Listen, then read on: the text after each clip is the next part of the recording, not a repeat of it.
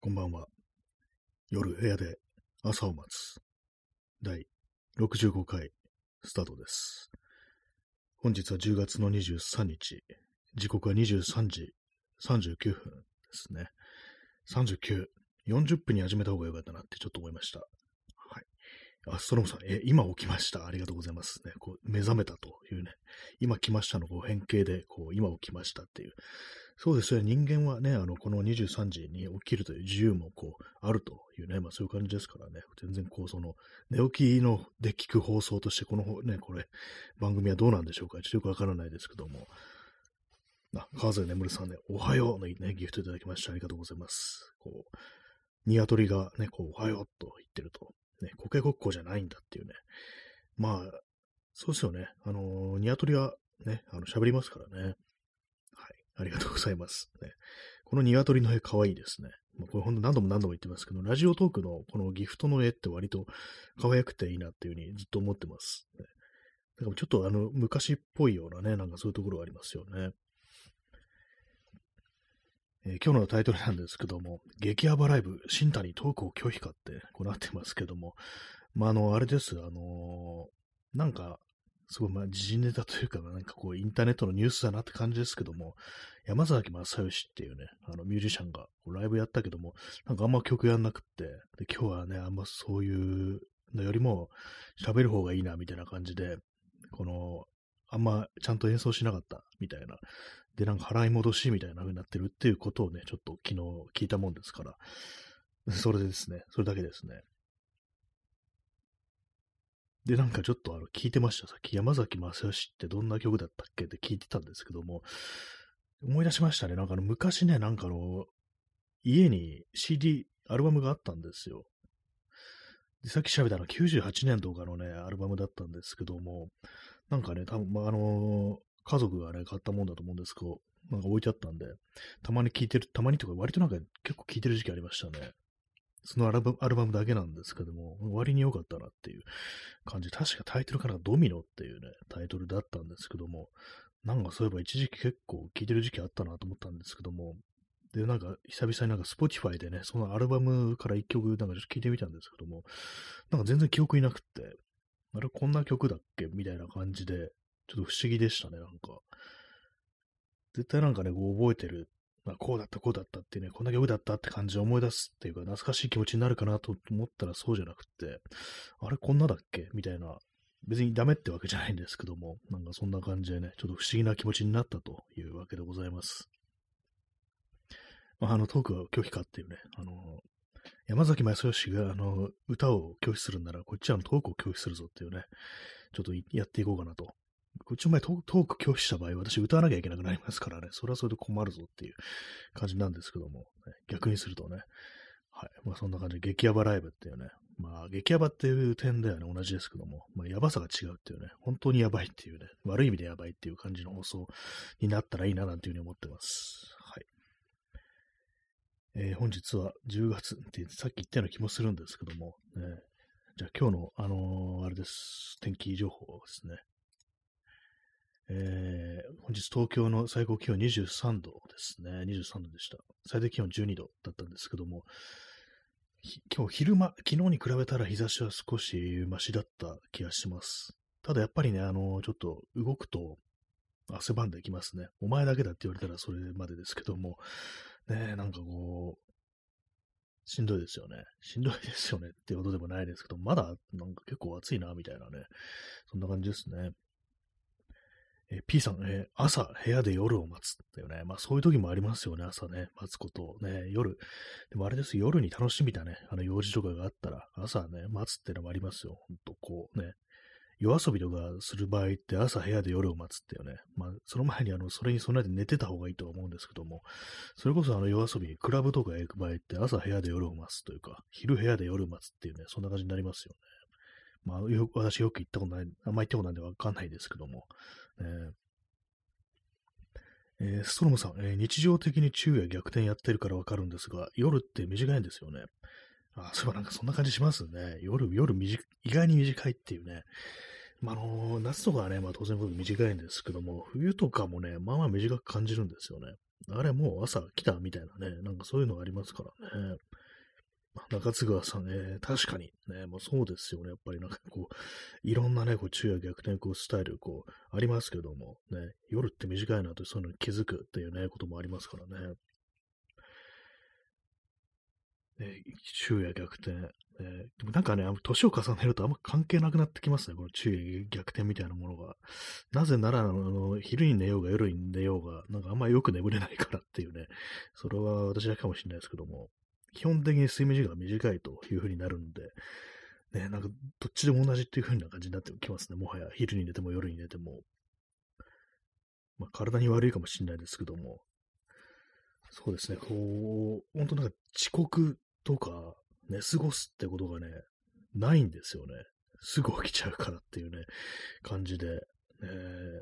何なんでしょうか。まあでもあんまりこう辛いとは思わないんですよね。そう、寝不足をなんか辛いと思わなくなりましたね、そういえば。辛いと思わない代わりになんかイライラしてるみたいなね。それ結局もっとやばいんじゃないのって気しますけども。まあなんかね、こう、起きれないっていうのがなんかなくなりましたね。はい。ね。まあでもちゃんと寝た方がいいですよ、ね。こう、なんかこう、ね、調子悪いなとか、なんかこう暗い気持ちになってんのとか、イライラすんなっていうのあった時、ちょっと眠るとね、だいぶこう気持ち変わりますからね。はい。ねまあ、そんな激ヤバライブなんですけども、ね、話を山崎正義に戻すと、なんでそんな風になったのかっていうのが結局よくわからないみたいな感じで、お金はなんか洗い戻すなんつってますね。私は結構意外だったんですよね。なんか昔ね、その山崎正義のインタビューを、あの、ギター、ギターマガジンっていうね、ギターの雑誌があるんですよ。それなんか読んでる時期あったんですけども、そこになんかちょっと出ててて、で、まあその、演奏のこととか結構語ってたっていうのを読んだ記憶があるんですよ。だいぶ前ですけどもね。それでなんかこう、その演奏するのすごい好きみたいな、音にね、あの、いい音出すことにこだわりがあるっていうのは、なんかそういう人物っていう印象があったんで、なんか適当に今回流したっていうのがかなり、こう、意外な感じで、え、そんなことすんのっていうね。具体的に言うとな、そのギターを、あの、ちゃんとね、あの、指でつまびくところを、ストロークでごまかしたみたいなね、ごまかしたっていうか、なんというか、そんな感じで結構流したみたいな、そんなこと書いてる人いて、ね、意外だなって思いましたね。あんまよく知らないんですけども、なんか演奏はなんかきっちりやる人っていうイメージがあったんで、なんか非常に意外でしたけども、何かこう、その精神的にやばいんじゃないか的なね、こう、あれ、あり、と言ってる人いますね。わかんないですけども。まあでもあれですよね、こう、まあ言ったなら聞きたいですよね、やっぱね、曲はね、なんかそういうこと言われちゃうとって感じですけども。でもまあなんかお客さんがなんかね、やれよっていうふうに、こう、なんか普通になんかストレートになんかそういうこと言ったっていうのはなんかこう、いいんじゃないかなと思いましたね。なんかその、演者と客のなんかやりとりがあったっていうね、なんかそういうこと自体はそんな悪くないなと思ったんですけども、まあでも聞きに行ったらな、ね、トークばっかりだったらっていうね、感じには思いますよね。まあわかんないですけども、ね。まあそういうわけで、あのね、トークを拒否しながら今日は行こうと思います。はい。ね、トーク拒否する方が辛いですけどもね。黙ってる方が多分辛いと思いますよ。適当にごまかして喋ってる方が楽だと思いますね。インスタントコーヒーを飲みます。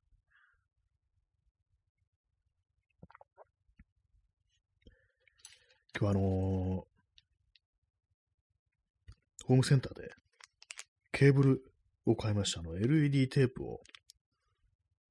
切断、一旦ね、ちょきっと切って、それまたつなげて、あの、並べるっていうね、なんかちょっとよくわかんないですけど、まあその赤と黒のコードをよく見ますよね。なんかあの、いろんなものの中身覗いてみると。それを買ってきました。ね、12芯平行コード5メートル。確か350円ぐらいっていうやつで、まあ、あの工作とかの組み立てに便利ですっていうふうにこう書いてありますね。まあ、これを使えばおそらく大丈夫だろうという感じなんですけども、まあ、プラスとマイナスで繋がなきゃいけないんで、あの赤と黒に分かれてる方がいいだろうなと思ってこれを買ってきました。5メートル全部使うってね、そんなことありえないですけども、まあ、久々になんかね、こういうハンダ付けみたいなことやるんで、ちょっと緊張感が漂ってますね。ハンダ付け、そう、あんまりやりたくないっていう感じで。前に一回あのミニアンプのなんかボリュームとかそういうのがおかしくなって、それでまあハンダ付けし直したってのがあったんですけども、で、なんか、なんかこう、ああいう熱を加えるものって壊しちゃうんじゃないかなみたいなとね、なんかそういうのがあって怖いですよね。まあ結局その、この間な、この間とかだいぶ前に直したミニアンプは自らの手で破壊するってことになったんですけども、ね、あのハンマーでね、破壊しました。なんでそんなことすんのって言われると、ね、困るんですけども、ちょっとね、イライラしてて、なんかやばい、これはなんかストレスコーピングが必要だと思って、その視界になんかあのそのミニアンプが入って、これいらんしな、ぶっ壊すかみたいな感じでね、ハンマーでこう、壊したっていうね、ことが先日ありましたね。はい。ね、以上です。トークを拒否っていう感じですね。トークを拒否、拒否はしてないですけども。まあそういう感じで、こう、その、LED のテープを使った照明を作るということは決定してるにもかかわらず、全体像が見えてこない感じで、どうしようっていうね、その、まあ、パネルみたいな形にしたいんですよ、その LD を並べて。それができたとして、それをどういうふうに、こう、セッティングするか。まあ、あのね、まあ、照明だったら天井にあったりしますし、デスクランプとかだったら、デスクライトとかだったらアームの先についてるとか、そういう風になるんですけども、そうじゃない場合、何かもうちょっとなんかこう、もっと自由な感じで動かしたいっていうのがあるんで、それをちょっと考えてるところですね。まあ、あの、ネジ穴作って、ね、こう、そこになんかその三脚用のネジをね、こう、つけられるようにしようかなぐらいの感じで、ちょっと今、あの、悩んでるところです。えー、中津川さん、えー、コメント投稿拒否、ね、激ヤバ、ね、激ヤバ視聴者ですね。中津川コメント投稿を拒否ってね、なんかそんなになったらちょっと面白いですけども、ね、面白いというかなというか、コメント投稿を拒否したらいないことになっちゃいますからね、欠席扱いになってしまうという感じですけども、ね、もう全然あの、大丈夫なんで、この、この放送あの、拒否自由ですからね、基本的にね。はい。私もね、ガンガン拒否していこうかなと思いますね。拒むっていうね。まあ、特に意味ないですけど、今言ったことね。はいね、皆さんが最近拒否したことは何ですかっていうね、そんな感じでこうちょっと話を膨らませたいなと思います。あ、ストロムさん、えー、拒否権発動。そうなんですよね。拒否権ってものがありますからね、基本的にね。職質を拒否する権利もあるっていうね。あれに同行しないってね、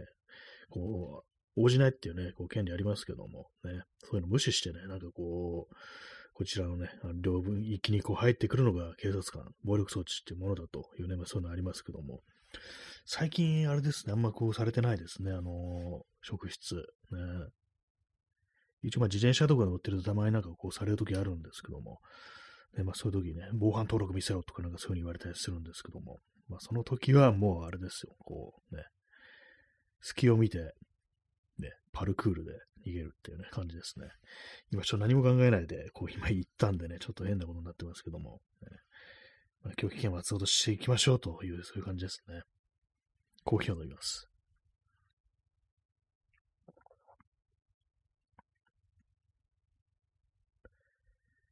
そうですね、そのコード、ね、電気のコードを買ってきて、電気のコードってよくわかんないですよね。何それって感じですけども。ね、これ実際、まあ、コードって書いてあるんでね、あの、なんてこう表現するかいいかわかんないですけども、まあ、これを、そうですね、まあ、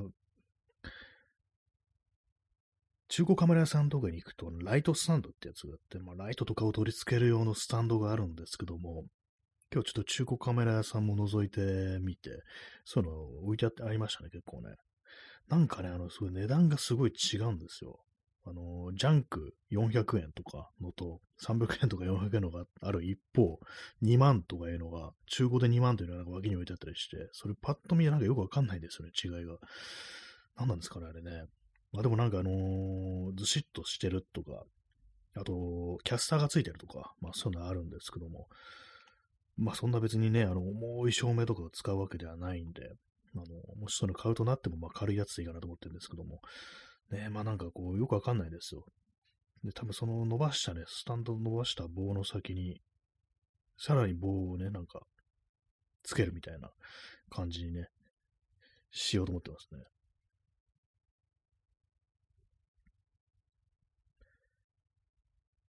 あ、ちょっと待ってくださいね。あの、一瞬ミュートします。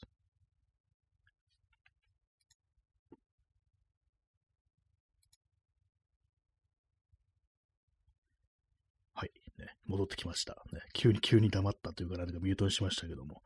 あの、ちょっと返さなければいけない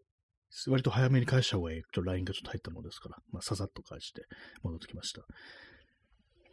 え、P さん、しばしば起きる国連における停戦勧告、決議拒否。ああ、そういう方のも、ね、お前ら、ね、お前らというか、なんていうか、もう停戦しろっていうね、停戦を進めるお告げ、お告げっていうか、それを拒否するっていうね、今のまさしくあれなんでしょうか、あのー、その、パレスチナとイスラエルの間で起きてることですかね。まあ、それちょっともう、そこまであんま詳しく追ってないんであれなんですけども、ね、しばしば起きるっていうのがね、まあ、いろんな時、まあ、あのね、戦争、紛争はいろいろありますけども、えーまあ、ウクライナとロシアのもありますからね。箱庭住人さん、お帰りありがとうございます。犬が尻尾振ってるお帰りのギフト。最高ですね。こういう、こう、こういうのでいいんだよっていうね。こうちょっとよくわかんないですけども。ね、ありがとうございます。尻尾振ってる犬。ね。犬は尻尾振りますよね。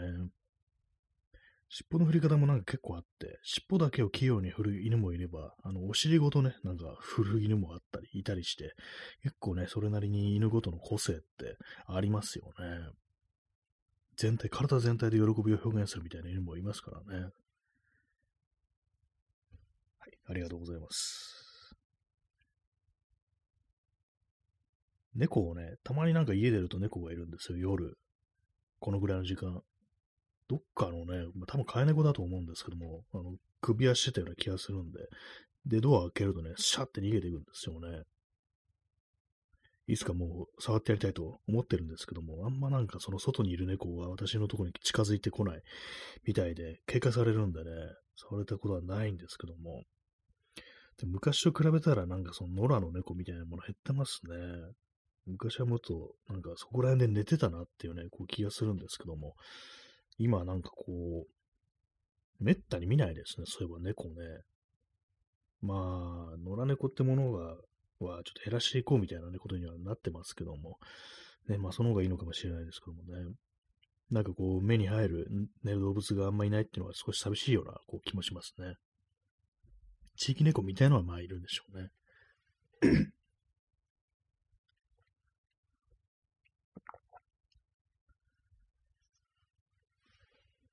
ドラ猫、飼われることを拒否かっていうね、こう感じですけども、ね、まあ、外にね、今、昔はなんか外飼いの猫ってものもいましたけど、今はなんかやっぱ外出さないですよね。危ないですからね、そう、車とかね、離れて死んじゃうなんて話とかね、昔よくありましたからね。昔あの、ね、猫を飼ってる友人がいて、で、その家に行くと、ね、上がるとね、まずね、靴下を脱げって言われるんですよ。なぜなら、毛がつくからっていうね、まあそれはあの親切心で言ってるんですけども、まあ、あ、そうなのって感じで、こう、靴下脱ぐんですけども、そんなに必要かなと。絶対服にはついちゃうし、ね、こう、どうなんだろうって、未だになんかちょっと思うときあるんですけども、冬でもね、あのー、靴下を脱がされるっていうね、脱がされるって別にその、ね、まあこれそれは拒否権発動してないんで、あ、そうなのって感じで、まあ普通にまあ脱ぐんですけど、まあなんかちょっと、ちょっと足元冷たいなみたいなね、まあでも一応こたつとかあったんでね、まあその、凍えなくて済みましたけれども、でもなんかね、こう、毎度、毎度ね、なんか靴下脱ぎなよってなんかこう言われるというね、なんか不思議な家でしたね。その友人の家にね、こう行って、こう、まあ、あの、畳の部屋だったんですけど、まあ、室のね、なんかこう、部屋でなんかね、家飲みとかやってると、こう、私が座ってるところのね、こう、あぐらかいてるところにね、なんかその猫がやってきてね、なんかそこで寝るなんていうね、ことがあったな、ということを今、ふとね、思い出しましたね。えー、箱庭の住人さん、えー、野良猫がいなくなったら G などの虫やネズミが増えたりしないんですかね。あそうですね。ネズミそうですね。まあ、G はね、多分ね、あのー、まあ、いじめたりはしますけども、食べたりは、食べてんのかな？よくわかんないですけども。で、まあ、あの、ちょっかい出しますよね、猫ね。ネズミね、まあ、どうなんですかね。増えてるか。なんか最近ね、なんかあれなんですけども、ネズミがね、よく死んでる、よくとまでは言わないですけども、なんか以前と比べたらなんか定期的にね、なんかその辺で死んでるのを見るんですよね。どうしたんでしょうか。ね。昔はなんかあんまそのネズミがね、その辺でくたばってるっていうのを見たことなかった気がするんですけども、このなんかね、こう、1、2年で妙に見かけるって感じで、動物がなんか外で死んでんのよく見るんですよね。鳩とかもなんかね、あ死んでんなみたいな感じで。どうしたんですかね？なんかこうおかしくなってってのかなみたいなこと思うんですけども。えー、まあ G とかはあの雲に任せましょう。雲、雲最近なんか多いですね。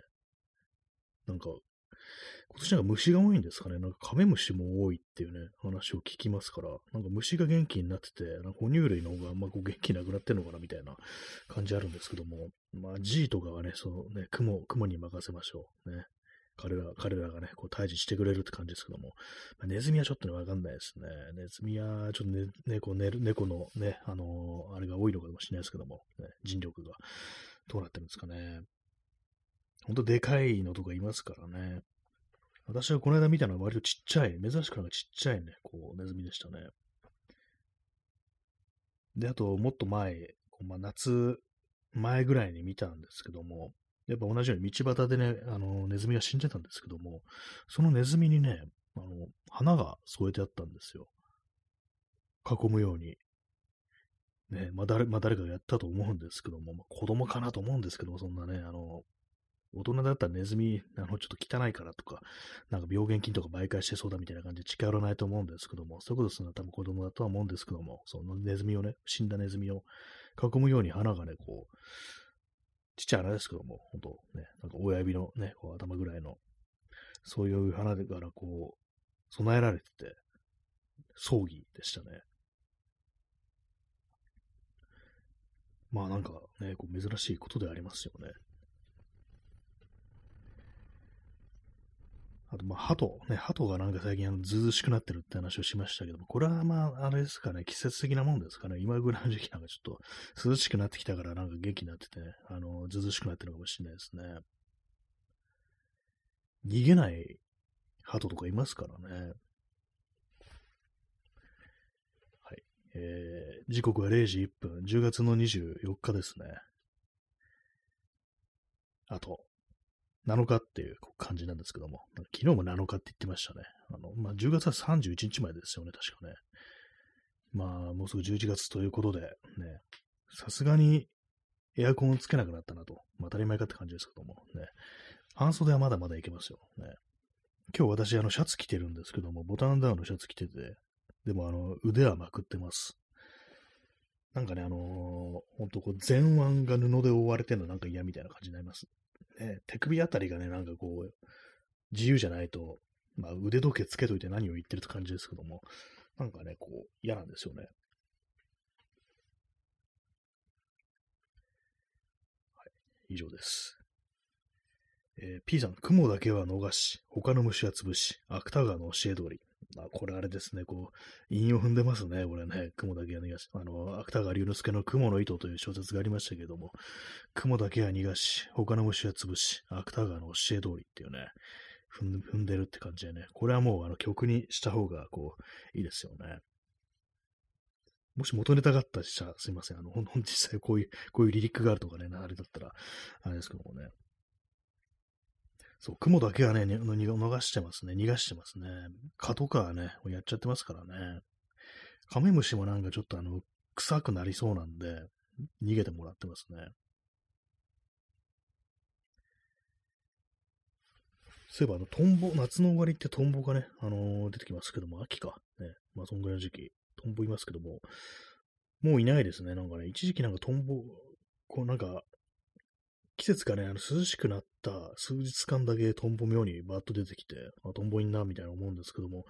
なんかすぐにいなくなっちゃいますよね。どうしてるんですかね、あれね。昔はなんかもっと夏のね、8月の半ばぐらいにもうなんかトンボとかね、出ていたような気がしたんですけども、まあ涼しかったんでしょうね、その時はね。今見ないですからね。トンボ見るの10月ですからね。私、今年トンボ、そのトンボ見かけたの、先週とかなんで、まあ、あの、ちゃんと涼しくなってきたということなのかなってことをふとこう思ったんですけども、ね、もう見見なくなりました。ね。夏になったら泣きながら帰ってくるあのつば九郎でさえも何かを境にぱったりと姿を見せなくなることもあるんだぜっていうね、それのトンボ版ですかね。トンボは数日しか姿を現さないってことなんでしょうか。ね、どこにいるんですかね、トンボね。川に、川でね、子供を産んでんですかね。な急に出てくるな、お前らって感じですけどもね。インスタントコーヒー飲みます。夏になったら泣きながら帰ってくるあのつば九郎でさえもってね、つば九郎、ツバメの鳴き声ってわかんないですね、そういうのはね。泣くんでしょうか泣かないかと思ってましたけど、泣くみたいですね。昔、あのー、家でね、あの、インコを飼ってたんですけども、まあ泣くわけですよ。ね。やっぱずっと子供の頃からね、いたね、こう、インコなんで、その声、未だにやっぱ思い出せますね。ピッて、ね、あの、泣いたあの声。ね。あんまりこう、その芸を教え込まなかったんで、人間の言葉を喋るってことはあんまなかったんですけども、たまになんかこう自分の名前をね、なんかちょっと不明瞭ながらもね、こう、言う時がありましたね。まあ、そういうふうに芸とかをね、あまりこう思い、無理やり教え込まなかったから結構長生きしましたね。はい。鳥。ね鳥はなんかインコほど長生きしますからね。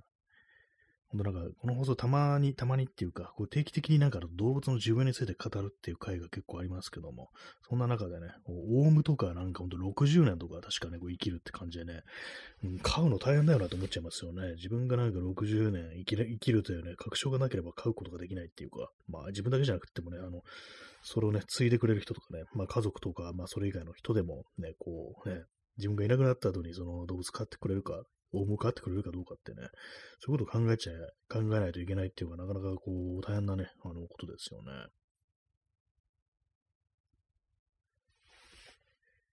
ね、なんか自分がこうね、死んだとも、そのオウムはいるって考えると、ね、なんか不思議な気持ちです。動物の方が人間より長く生きるなんてっていうね、感じですけども、ね、まあ、大体まあ、全然ね、こう、動物の方が人間より寿命は短いというのが当たり前ですけども、犬とか猫はね、あの人間の4倍の速さで年を取るっていうね、こっちからしたら1日でもね、あれですよね、こう動物からしたらね、4日であるっていうね、なんか、そういうことを考えるとなんかメローな気持ちになりますけどもね。あの、三浦淳の曲で、微熱が続いてあるっていう曲があるんですけども、その歌詞の中に、ね、君にとってはたった数時間でも僕にとってはね、一日だったっていう、まあそういう、こう詩が、ね、部分があるんですけども、要はそのね、彼女ですよね。あのー、は、なんかこういろんなところにね、子友達がいたりして、ね、顔が広くって、で、まあ自分と会うのは一日のうちの数時間であるということだけれども、自分からしたらね、その、歌ってるね、あのー、自分からしたら、あのー、今日と一日をすべてね、君との数時間にかけてるんだというね、まあそういう歌詞なんですけども、あんま関係ないですね。まあ、時間感覚の違いというね、それだけの共通点しかない感じですけども、ね。はいね、人間より長く生きる動物もいれば、人間より早く死ぬ動物もいる。人間と同じぐらい生きる動物もいる。それがオウムなのかなっていうね。オウムのが短いか。60年ですからね。まあ、木とか草になったら人間より全然ね、長いのもいますからね。数万年生きてるんじゃないかみたいな、数千年か、なんかそういうなんかあの植物ありましたよね。確かね。前も話しましたけども。ねまあなんか本当なんか生物としてどのような存在なのかってね、ちょっと不思議な気持ちになりますよね。はいね、本日もなんかこう終わりの時間が近づいてきてるんですけども、延長しようかどうか迷ってるという感じでございます。もしかしたら、あのー、またすぐね、終わって始めるかもしれないぞというふうに思いながら、こう、残りのね、こう、残された時間をね、与えられた時間をなんか全力で喋ってるんですけども、ね、何が全力だって感じですけどもね。まあそういうわけで、こう、この後喋ることがあるかということを今私は、あの、考えております。ね、P さん、二部制。そうですね。二部制、よし、行きましょう。ね。まあ、そういうコメントいただけたら行こうと思います。ね。なんか人になんか、こうね、あの、振ってるみたいでちょっとあれですけども。じゃあ、あの、この一部終わったらまたすぐ第二部始めたいと思います。休憩時間です。はい。はい。えー、第1部終わりまして、またすかさず第2部を始めるというね、まあ、いつも通りのね、放送ですね。延長チケットがないのにもだいぶ慣れてきましたけれども、今日のタイトル何だった？のこれ今日のタイトル何にしたのかまた毎回忘れるんで、こう、ね、あれなんですけども、あ、今日長いんですよね。トークを拒否かっていうね、やつですね。めんどくさいな、これ。はい。第2部だけにしましょう。拒否第2部にしましょう。ね、もう省略します。長いタイトルつけるもんじゃないですね。はい、えー、第2部始まりました。ね、今日のタイトルがちょっと長かったんで、なんとかかんとかかんとか、第2部ってこうするのがめんどくさくって、拒否第2部にしました。ね、ほんとこう、考え物ですね、ほんと長いタイトルをつけるっていうのはね。まあそんな感じでね。この配信はコメント読みますって書いてあるんですけども、こう私のね、こう、ラジオトークの画面はね、この配信は？と聞かれてコメント読みますって返す。ね。なんかこう会話が成立しちゃうような感じですけども。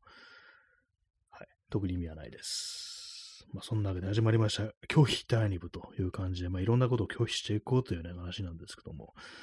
ねまああれですよ、ほんとこう、拒否。ね。こう、今なんかその動物と人間の時間感覚の違いみたいな話をしてましたけれども、結構なんかね、いろんなこう、あれですよ、ほんとこう、フィクションの中とかではね、人間よりずっと長く生きる、こう、ものがこういたりして、まあ、吸血鬼とかなんかね、なんかそういうのありますよね。なんかそう昔話とかね、そういうのだと、こう、全然ね、自分よりなんかね、こう、どんどんどんどんね、こう、年を取っていってしまう周りの人がね、それがなんか寂しいみたいな人が良かったりしますけども、まあ、具体的に何だ、何だったのかちょっと思い出せないんですけども、何ですかね、吸血鬼もののなんかそのフィクションって、あんま読んだり見たりしたことないですね。映画でなんかありましたよね。あのー、トム・クルーズが、こう、ヴァンパイアを演じる、あの、ブラッド・ピットとかも出てるやつ。で、結構昔の90年ぐらいの映画でしたっけ？インタビュー・ウィズ・ヴァンパイアっていうね、なんかちょっと変な映画ありましたけども、ね。ヴァンパイアにインタビューしてるっていう体でなんか話が進んでいくっていうね、そのまあ過去を回想するというね、感じの話だったんですけども、あれ確かなんかテレビでやった時に私見た覚えあるんですけど、あんまどういう内容だったかこう記憶にないです、ね。ブラッド・ピットが挑発だった頃のね、映画ですね。あれですね、子供の頃なんかあの、ブラム・ストーカーのドラキュラっていうね、あの有名な、まあ、ドラキュラのね、元ネタですよね。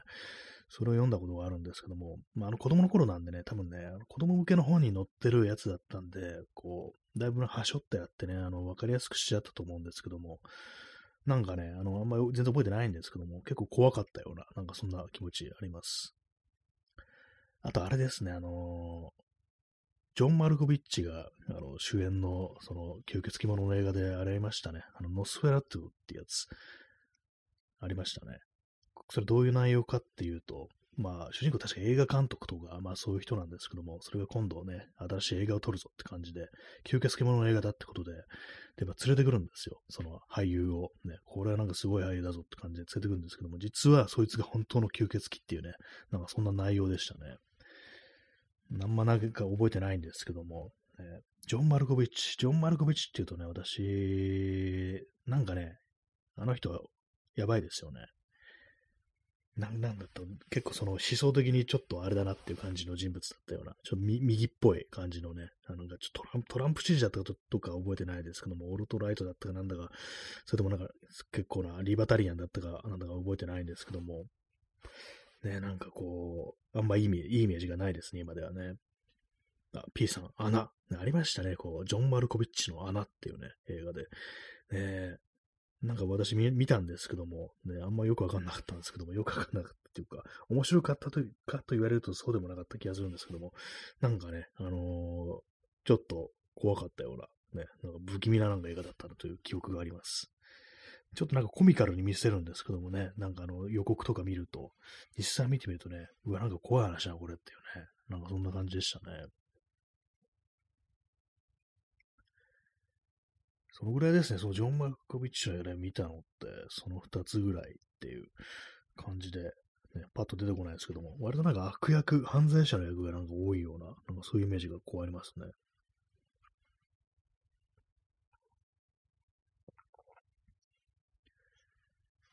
はいね。映画の話。そう、映画ね、あれですよ、こう映画全然見てないんでね、もはやもうこう、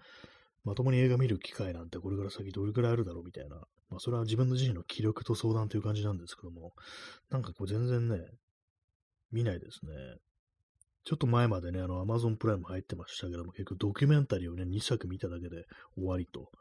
いう感じでしたね。映画を見る気力がない。えー、まあ、あれですね、昔の映画じゃないと、昔の映画から見てリハビリするのがいいのかもしれないですね。何ヶ月か前にあの、ダスティン・ホフマンとメリル・ストリープのクレーマー・クレーマーっていう、まあ、これ非常に有名な70年代後半の映画ですかね。それ見たんですけども、なんか古い映画だとね、なんかスッと最後まで見れるんですよね。最近の映画だと何かこう見てる最中ね、なんかいろいろ考えちゃったりして、何か、こう何を、この映画何を表現してるんだろうみたいな感じで読み取ろうっていうね、なんかそういうちょっとなんかこう娯楽じゃなくなってる、お勉強っぽくなってるなっていうね、そういうところがあるんで、それでなち見づらくなってるのかなと思います。これ昨今の映画というものに対する、なんかこの向き合い方が、その娯楽作品的、娯楽的なものじゃなくなってるっていうね、そういうのがあるかもしれないですね。耳見てもよくわかんない映画多いんですよね、実際ね。なんかね。コーヒーを飲みます。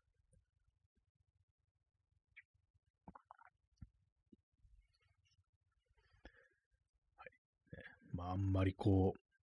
う、映画館で見たいような映画、ね、ないですね。今何がやってるのかよくわからないですからね、そもそもね、映画館でね。アニメしかやってないんじゃないのみたいな、そんな気分があります。えー、時刻は0時16分ですね。10月の24日ですけれども、話すことがなくなったら日付か時刻を言っておけばいいという、まあそういう感じの放送なんですけどもね。私はもうあの、布団、あれです、あの、タオルケットと、ま、あの、毛布両方出してる感じなんですけども、明け方とかさすがにちょっとね、あの、タオルケットだとちょっと肌寒いっていうか、私タオルケットで寝るときって、もはやもうタオルケット置いてあるだけで被ってないんですよね。か、か体にかけてないんですよね。で、なんかそれで結構明け方なんかそういう目が覚めちゃったりしますね。枕カバーもそう、あの、前使ってたやつがなんかあの、ね、すごい、そば柄の枕使ってるんですけども、それがなんかあの、中のそば柄の油みたいなのが染み出してきたのかわかんないですけども、カバーが汚くなってて、で、あの、キアヌ・リーブスが着てるオレンジ色のダウンベストの襟部分みたいな感じになってるのって話をしましたけれども、まあ、これツイッターにも書いたんですけども、ね、あの、まあ、そういうふうに同じような汚れ方をしてるってことは、あの、キアヌ・リーブスが着てる、あの、ダウンベストも、ダウンじゃなくて、あの、そば柄が入ってんじゃないかみたいな、そういう疑惑が出てきたなって話をこう、ね、あの、話してるか、まあ、ツイートをしたんですけども、ね、実際どうなんですかね、そば柄はなんか、あの、染みてくるんですかね？枕カバーの下の、あの、まあ、その、そばからを包んでる布ですね。それもなんかほんと黒、茶色っぽくなってて、非常に汚いんですよね。まあ、でも臭いわけではないんで、おそらく、まあ、その赤とかね、なんかその汗とかが染み込んだ、まあ、多少は染み込んでると思うんですけども、そういう汚さとは多分違うと思いたいんですけども、その汚れ方がね、なんかその赤みたいなものにそっくりっていうね、キアヌのダウンベストっていう感じになってんですけども、ね、どうなんですかね、これね。あ、P さん、えそば柄のアク。あ、そっか、アクかもしんないですね。アク出るんでしょうね、なんかね。アクのなんか色とかそういうものはね、あんまこう気にしたことなかったですけども、普通なんかご飯作るとき、ね、鍋とかやるときなんかアクを取るなんてことやりますけども、あれがなんかこう布地に染み込んだ時に茶色くなる、そういうことはちょっとあんま考えたことなかったんで、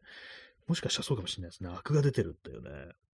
うん、キアヌも開くかって感じですね。まあでもそうなるとね、あのー、ね、考え物ですね、これね、そば柄ってものもね。まあ普通の枕とそのそば柄の枕、ね、どっちがいいのかわかんないですけども、そば柄のメリットって何ですかね。まあ、硬さが、まあ、ザラザラザラザラね、音がしますけども、その、なんかこう、ちょうどいいって感じですかね。柔らかすぎても多分枕って疲れると思うんですよ。ね、ある程度そのね、張りを保ってるっていうのがね、いいところですかね。はい。ね、なんか、よくわからんこと言ってますけども、ね。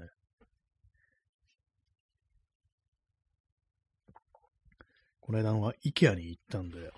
そうだ、枕カバーあるかなと思ってこう見てたんですけど、なんかあんまりこう、いい色がありませんでしたね。なんか、白とかにしたら、またなんかすぐにね、あの、色が、なんかその、ね、悪で染まってくんじゃないかみたいなこと思ってね、買わなかったんですけども、なんかも、なんかね、こう、紺色とかそういうのないかなと思ったんですけども、ありませんでしたね。はい、ね。私は枕情報でした。枕情報って言うとなんかあの、すごいあれ、ちょっとなんか含みを持たせてるみたいな感じになりますけど、普通にあのね、ピローですね。こうピロートークですね。ピロートークって言ったらまたなんかちょっと変な感じになりますけども、ね、枕の話っていうね、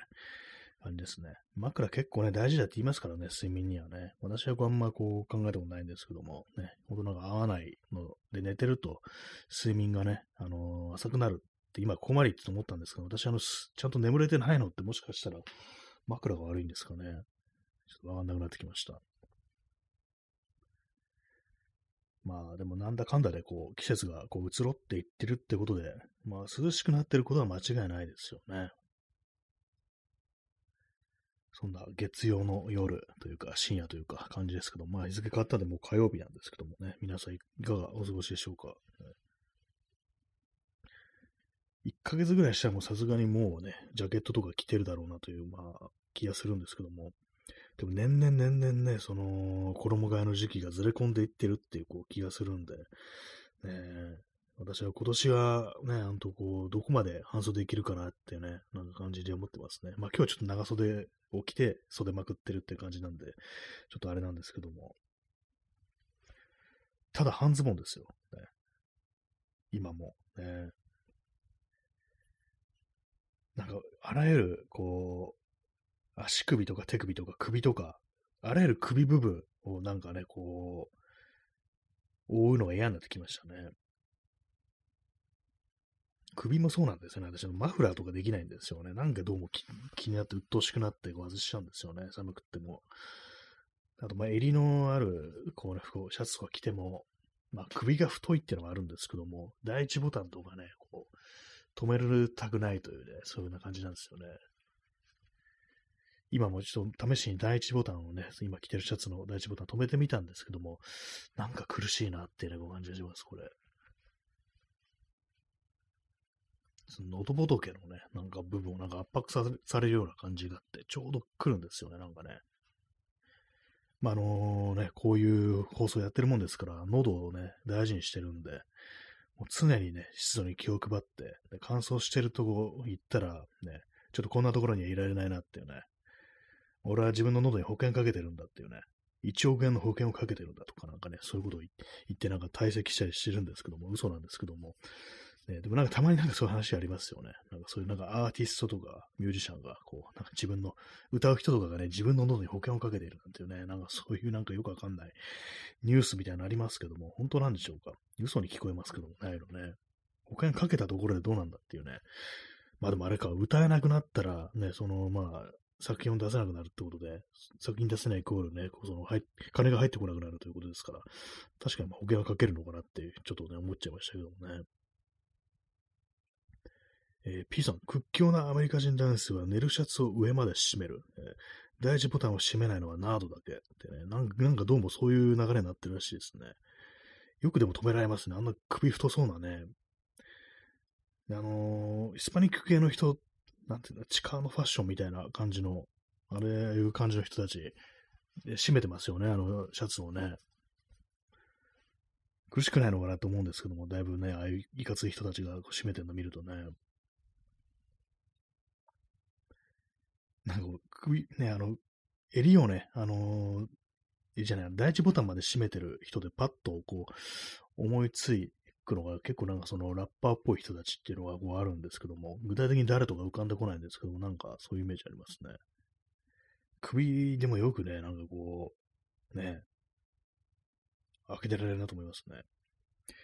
まあ、首をね、そういう襟元のボタン閉めたくないんであれば、これも逆の方向に行って、あれですよ、フリルとかついてるね、こうシャツで、なんか完全な、本当なんかこう、胸元思いっきり開けていくしかないっていう、なんかこれ、あれですよね、あの、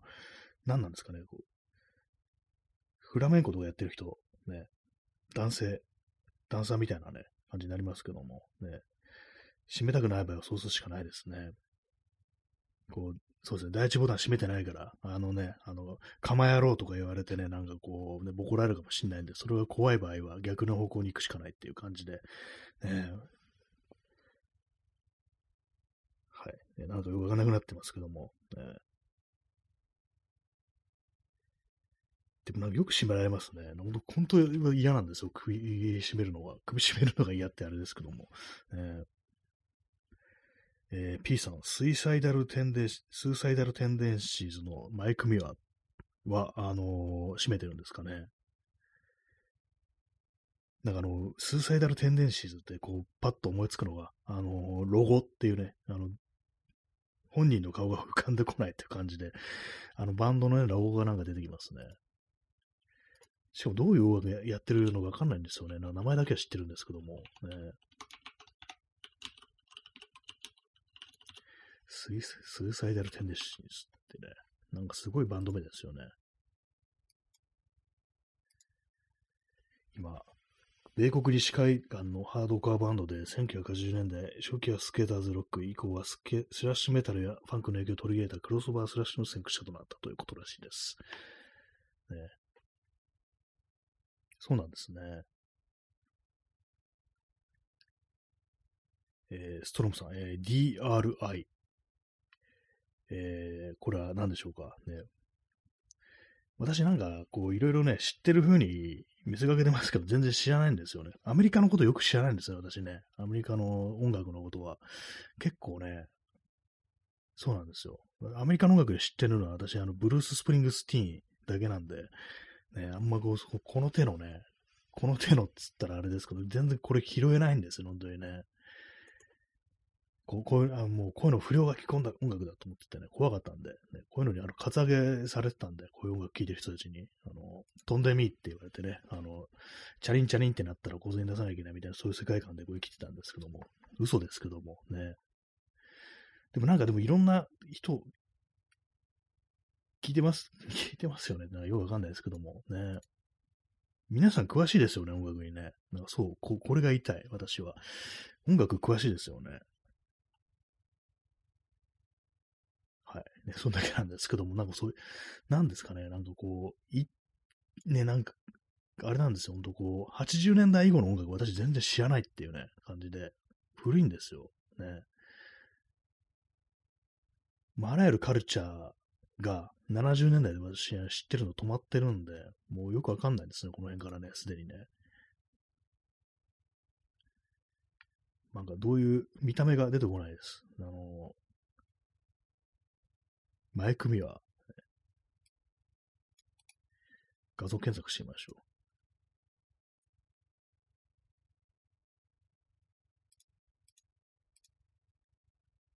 う。なんか呼び込みが止まってますね。何でしょう、これ。まあ、そんなに、そこまでして、こう、見た目を確認する必要があるのかって感じですけども、なんか止まってますね、これね。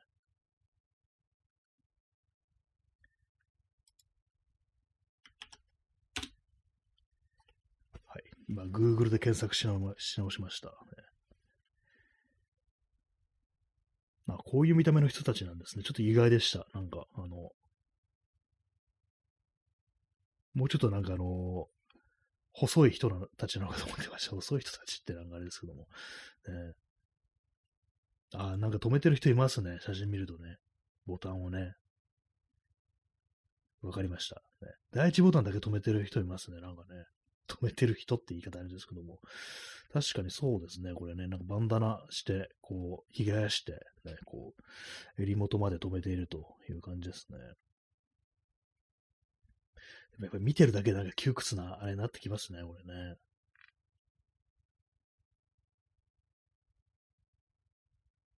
まあでも大きいサイズ着ればいいんですかね。こう首元、襟、首の周りのサイズが広い、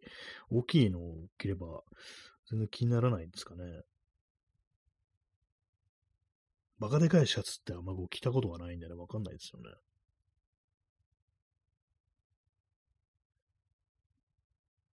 はい。ね、まあそういう感じなんでね、なんかこ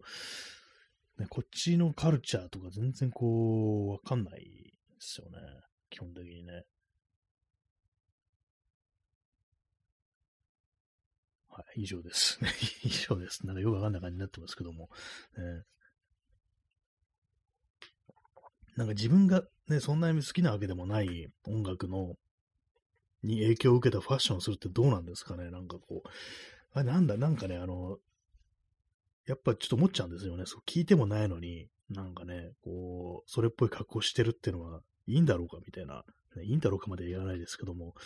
なんかね、こう、ピンとこないなみたいな気持ちはやっぱありますね。バンド T シャツとかでね、なんかそのバンドって聞いてないし知らないのに着てのどうなのかっていうね、話だったりして、別にそんなあの、こだわる必要ないじゃんみたいなそういう話あると思うんですけども、まあその T シャツぐらいだったらね、そうなんですけども、完全にスタイルとして出来上がってるもの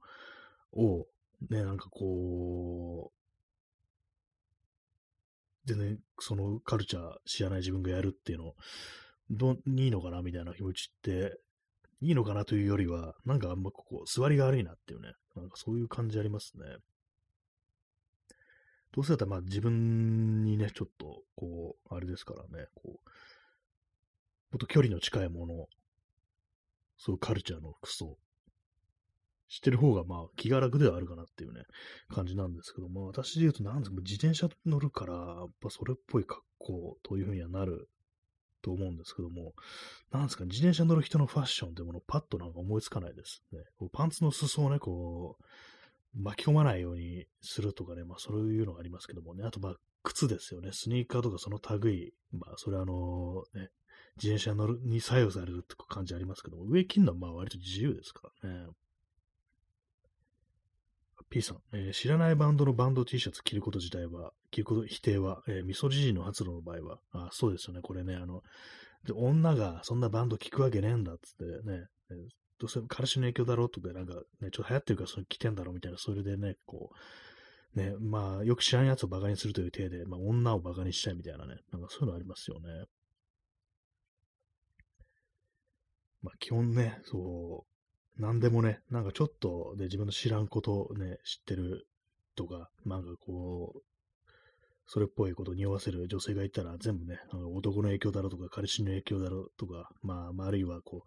う、ね、そういうことを、そういうものを好きな自分が好きなんだろうみたいなね、なんかよくわかんない絡み方するっていうのが、まあ、多々ありますからね。バンド T シャツ。ね、まあ、好きな、ね、まあ、こう自分の好きなバンドの T シャツを着るっていう、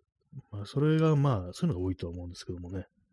でも、グラフィックが好きだとかそういうので来ても全然いいはずですからね。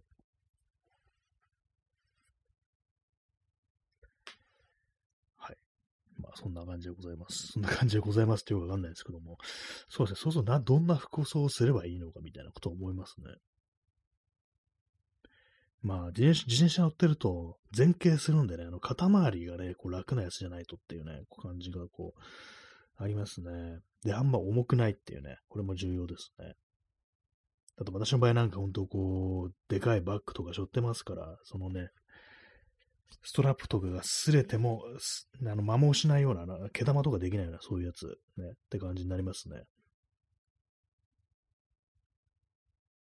えー、P さん、えー、スケートブランドの T シャツ着用、ただのポーザーはファックオフというのも、ね、ファックオフってなってますけどもね、というのもパイセンカルチャーの現れなき肝っていうね、ああ、お前らね、あのー、そんなに好きでもないのに、ね、スケートブランドの T シャツ着やがってこの野郎っていうね、まあ、あの、まあ、こう、あれですよね、先達がね、こう、これからやってくる人たち、ね、こう、入りたての人たちをバカにするみたいなね、まあなんかそういうのもありそうですよね。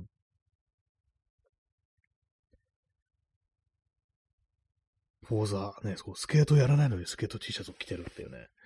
まあでもなんか、好きであればいいんじゃないかな。好きじゃなくてもいいとは思うんですけども、どうなんですかね。これちょっとかなり微妙なところですよね。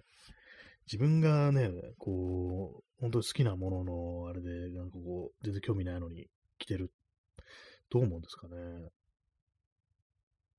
えー、ストロムさん、オカスケーター。ね、こう、オカサーファーってことがありましたけども、あれはなんかね、こう、丘ってのは陸を意味するってことでね、あのー、水の中じゃなくて陸にいるっていうことで、丘サーファー、ね、ろくにサーフィンやらないサーファーをなんか揶揄する言葉でしたけども、丘スケーターと、スケーターはね、あのー、そもそもあのね、丘にいるっていう感じですからね、ちょっと面白くなりますね、これね。丘スケーターね、初めから陸なのになんかこう、丘スケーターと呼ばれてるっていうね。まあ、スケート、ね、スケートもなんかね、やるの、場所取るのとか大変ですからね、あのー、好きで丘スケーターになってるんじゃないっていう人も結構いそうですよね。毎回毎回スケートパークに行くのも面倒だしってね、さりとて、こう、街中でこう乗ろうとしても、なんかこう、ガーってね、あのうるさい音だとか、ね、あと、まあ、その、練習するにしてもね、なんかこう、ここではスケートボードの練習しないでくださいみたいな書いてある公園とかいっぱいありますからね。そういう感じでなかなかできないっていうのはありそうですけども。たまにあの、ソフトウィールってやつじゃないね。普通のウィール、車輪。あれ、ホイールじゃん、ホイールじゃなくてウィールっていうのがなんか不思議な感じしますけども。で、まあ、それでなんかガーってなんかこうね、こう、滑ってる人を見ると、見るというか、あの、その音で聞くと、うわ、結構音でかいな、これはと思いますね、ああいのね。朝方ね、なんかね、たまになんかね、こう、すれ違う人いるんですよ。こう、そのスケトボード乗ってる人で、音でけえなってね、ちょっと思うんですけども、でも私自転車に乗る人間として、まあちょっとね、あの中身意識みたいなのもありますから、私はスケートやらないですけども、文化的に似たこと、ところがあるんでね、まあちょっとした仲間意識みたいなのはあるんですけども、うん、結構この時間帯にこのでかい音ってのは、やっぱちょっとなんかあの、苦情入れる人もいるんだろうな、みたいなことはね、やっぱちょっと思っちゃいますね。まあ、毎日ね、あれですよ、ほんとこう、ラリアートをしてね、あの、落としてます。スケートボードからね。はい。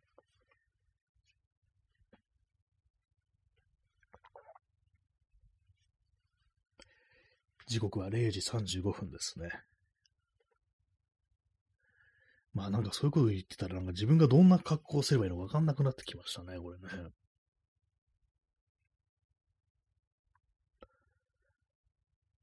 シャツの、だいなんかあれですね、ちょっとこれになってくると、なんかもう、ね、第一ボタン止めないと、着ちゃいけないような気がしてきたんで、私、なんかこれシャツ買わないっていう気持ちになってきました、正直、これは。ね、ちょっと第一ボタン止めたくないんで、ね、なんかニューエラのキャップを、あのー、つばを曲げるなっていう問題。ね、これ私の友人が、なんか前にツイッターで書いてたんですけども、そのなんか、曲げな、曲げちゃいけないっていう圧力があるから逆に俺は曲げていくとかなんかいうふうに言ってた友達がいて、あ、なんかその気持ちわかるなってちょっと思ったんですけども、ね、えー、ストロムさん、えー、全裸パルクールで。あそうですね。もうこれですよね。もう全裸パルクール。服がないですからね。もはやね。解決ですよね。これでね。全、全パル、全パルってやつでね。ほんとこう、それしやっぱ最終的に人間はそこに行くのかなって感じですよね。全裸パルクールなら服の心配をすることがないって感じですけども。えー、まあでもね、ほんとなんか、あれですよ、何も身につけてないっていう状態は結構ブラブラっとでしてしまうということもあり、あの、パルクールっていうのは、あの、柵を飛び越えるたりするね、こう、時がありますから、まあそういう時なんかね、あの、強打する恐れがあると、乗り越える時にね、あの、急所、そういうね、あれもあるんでね、結構危ないは危ないんですけども、ね、普段より気持ち高めに飛ばないとぶつけてしまうみたいなね、そういうことがね、その全裸パルクールにあるっていうことで、一般的なパルクールよりも難易度が高くなりますからね。デバフがかかってるってやつですよね。全裸の場合はね、ほんとこう、ね、弱点がむき出しになってるってことですからね。まあ、ただ、あの、裾とかをね、巻き込む心配がないというのはあります。ね、でまあ、あの、その全裸サイクリングっていうのはありますよね。たまになんか欧米でね、イベントでね、何なんですかね、あれよくわかんないんですけども、謎のね、ヌーディストの、こう、ね、ライディングイベントみたいなのありますけども、ね、あれもなんかなんか定期的に見るんですけど、よくわからないんですよね。何なんですかね、あれね。まあね、一体ね、そうそう、何の服を着ればいいのかわかんなくなってきたという感じですね。私、その自転車乗る人がね、着てる服ってのは、あのー、マウンテンパーカーとか、コーチジャケットとか、割とナイロンっぽい素材の、あのー、ジャケットを着てるという印象があります。私もマウンテンパーカーを持ってるんですけども、やっぱちょっと、もうちょっとでかいサイズだといいなっていうね、感じがしますね。ちょっと肩周り少し窮屈っていうか、まあ私が太ったというのもあり、ね、あれなんですけども、あれですね、そうですね。うん、なんかちょっとシャツじゃなくなってきたような気がしますね。こうちょっと考えてみましょう。どういう服を着るのがいいのか、ね、こう自転車に乗る人間はどういう服を着ればいいのかっていうね、そういうことを少し考えてみようかなと思いますね。まあ、肩周りですよね。肩周り。それが重要。そして、生地の問題。ね、そう。バッグを背負ってるから、それで擦れてね、おかしくならないようにっていうね。えー、P さん、転倒した時のことを想定してケブラーコンボっていうね、これバイバイクの人みたいになってますね。確かにそれはなんかね、ありかもしれないですね。ただあんまこけないですけども、ね、松ぼっくり踏んでこけることとかありますからね、そういう時あるんで、こう、ちょっと気をつけた方がいいかもしれないですね。まあ、まあ、軽軽いっていうのも重要ですね。まあ、ケブラーコンボってちょっと重いのかかるのかよくわかんないですけども、ね、その点の、まあ、ちょっと摩耗に強い、そういうやつね、いいかもしれないですね。ストロムさん、宿敵松ぼっくり、そうですね。もう、おととしですけどもね。はい。まあ、そんな感じで本日もう終わりの時間になってきたので、これで終わりたいと思います。それでは、さようなら。